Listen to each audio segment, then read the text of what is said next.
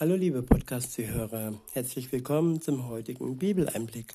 Schön, dass du wieder dabei bist. Heute habe ich ein Kapitel aus dem Römerbrief. Es ist das Kapitel 12 und ich verwende die Übersetzung Neue Genfer. Der erste Abschnitt ist überschrieben mit die angemessene Antwort auf Gottes Erbarmen. Ab Vers 1 heißt es, ich habe euch vor Augen geführt, Geschwister, wie groß Gottes Erbarmen ist. Die einzige angemessene Antwort darauf ist die, dass ihr euch mit eurem ganzen Leben Gott zur Verfügung stellt und euch ihm als ein lebendiges und heiliges Opfer darbringt, an dem er Freude hat. Ja, ein lebendiges Opfer. Er war der Erste, der sich uns lebendig geopfert hat. Und aus Dankbarkeit und aus einem aus einer Reaktion heraus, die vom, vom Herzen kommt, können wir ihm genauso unser Leben als ein lebendiges Opfer zur Verfügung stellen.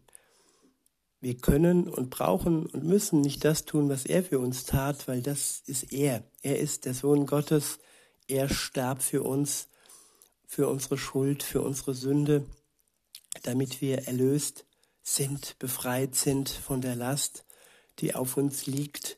Das war sein Job. Unser Job kann es sein, dass wir ja sein Wort in die Welt tragen zu den Menschen um uns herum, bei euch in eurer Familie oder ja, so wie ich hier im Podcast. Weiter heißt es, ich wiederhole nochmal und fahre fort, die einzige angemessene Antwort darauf ist die, dass ihr euch mit eurem ganzen Leben Gott zur Verfügung stellt und euch ihm als ein lebendiges und heiliges Opfer darbringt, an dem er Freude hat. Das ist der wahre Gottesdienst, und dazu fordere ich euch auf. Richtet euch nicht länger nach den Maßstäben dieser Welt, sondern lernt in einer neuen Weise zu denken, damit ihr verändert werdet und beurteilen könnt, ob etwas Gottes Wille ist, ob es gut ist, ob Gott Freude daran hat und ob es vollkommen ist. Veränderung unseres Tuns, Veränderung, Veränderung unseres Denkens. Das ist möglich, wenn wir uns Jesus mit Jesus in Verbindung bringen, wenn sein Geist in uns wohnt, wenn wir sein Wort studieren, dann werden wir von innen heraus durch seinen Geist verändert. Und das ist ja der Wille Gottes für uns. Und wir werden dann am Ende sehen, ob das, was wir tun oder auch taten, ähm, gut ist in den Augen Gottes, ob er Freude daran hat und ob es vollkommen ist. Der nächste Abschnitt ist überschrieben mit Vielfalt der Gaben und Aufgaben in der Gemeinde.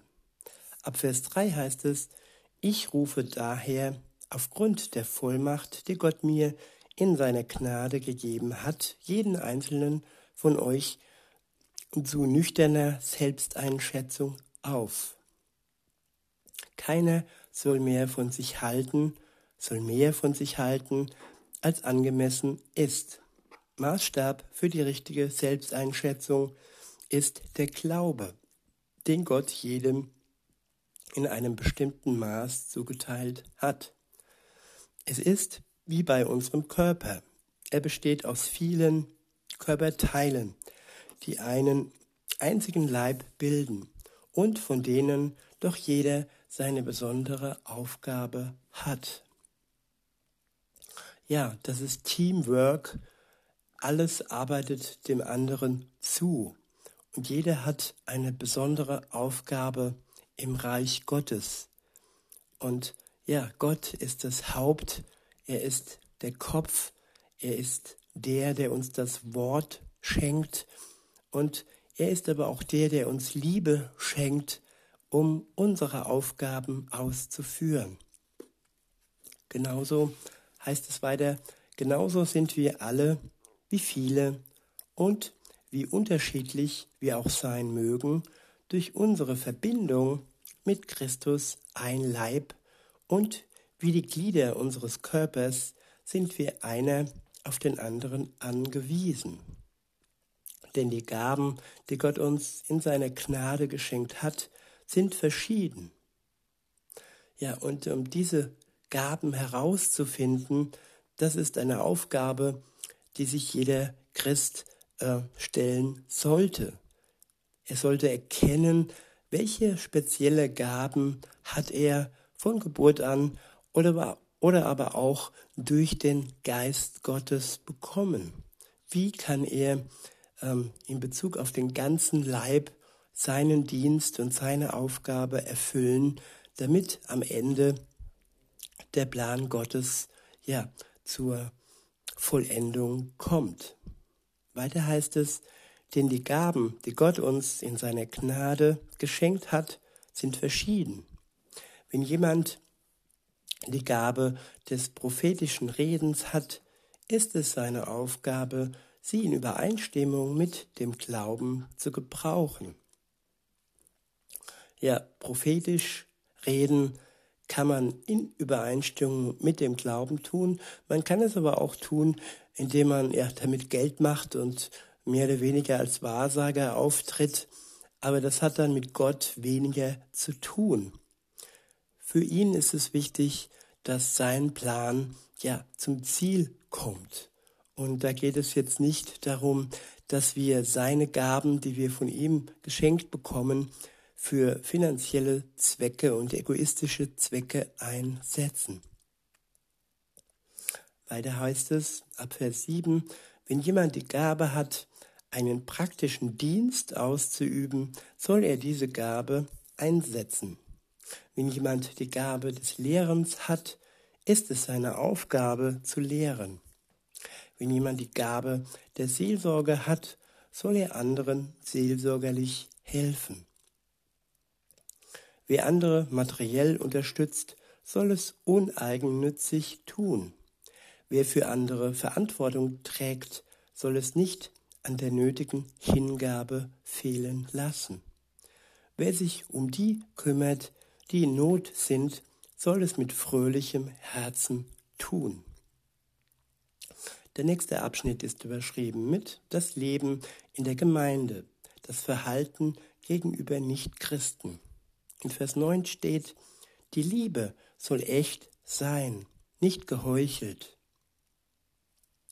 Ja, wenn eins abschreckt, dann ist es Heuchelei.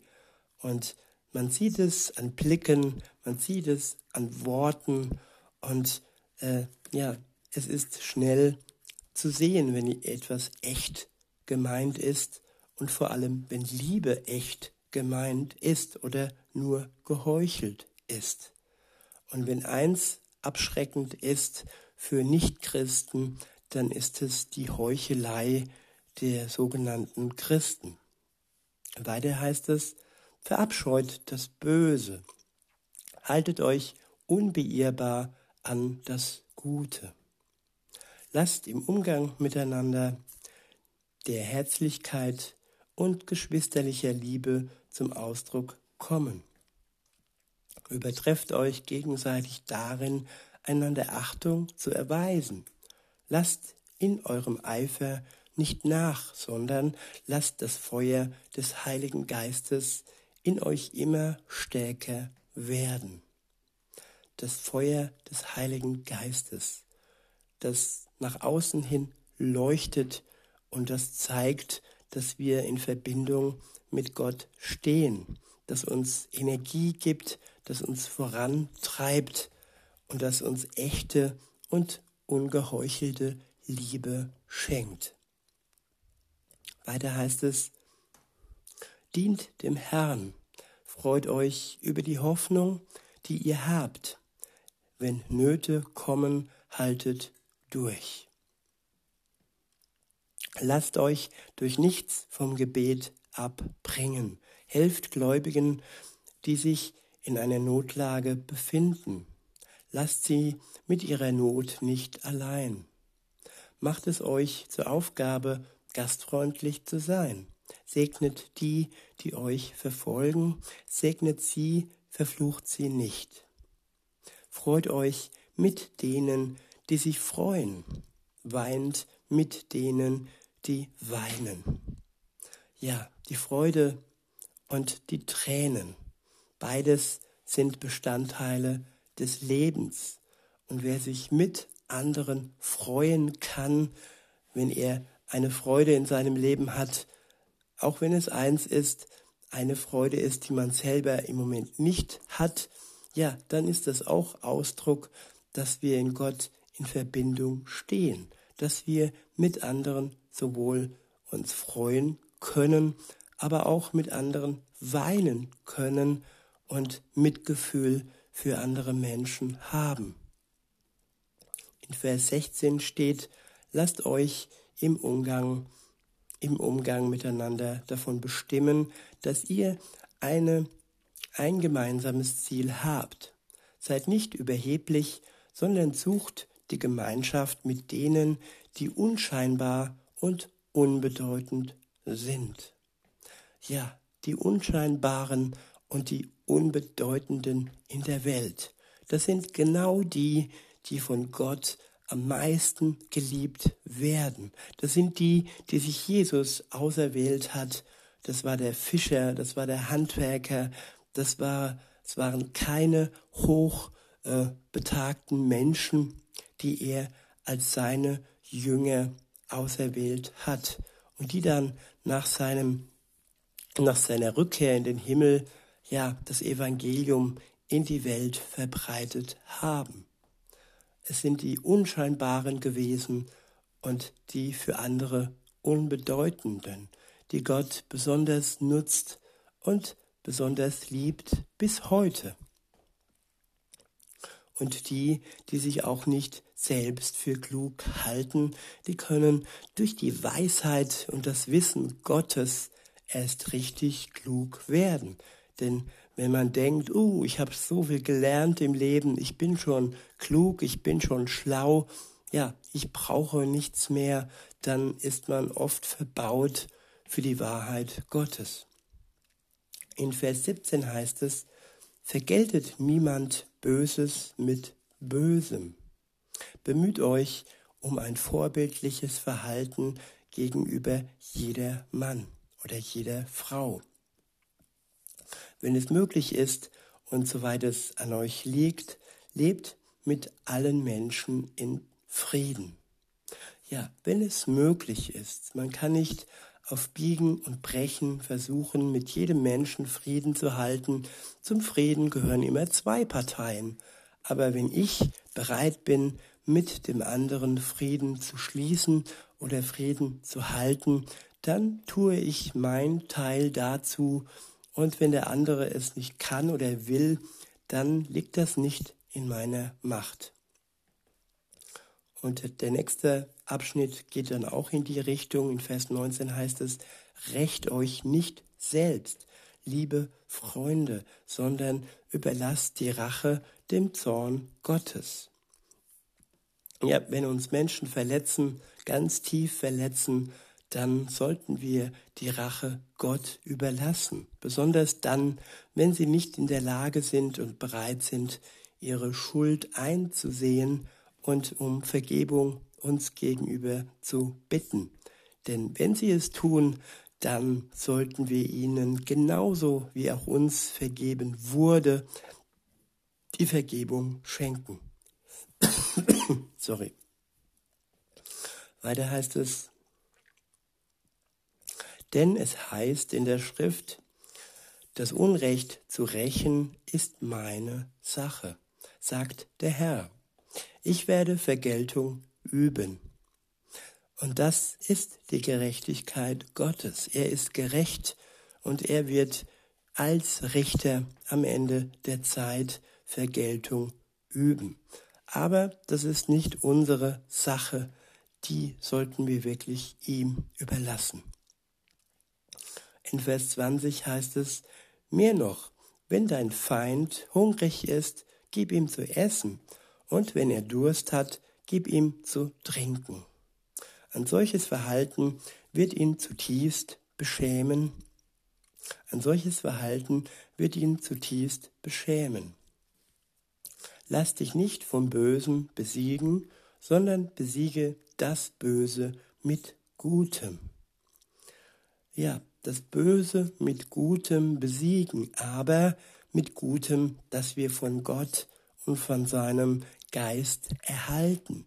Die Liebe Gottes, die uns, die in uns ausgegossen wird, in unser Herz durch den Heiligen Geist, macht uns fähig, das Böse mit Gutem zu besiegen. Und wenn wir das tun, dann ist das Gute, das wir geben, nicht äh, in der Gefahr, dass es geheuchelt rüberkommt, sondern es ist wirklich echt und vollkommen, weil es von Gott kommt. In diesem Sinne, liebe Zuhörer, wünsche ich euch noch einen schönen Tag und sage bis denne.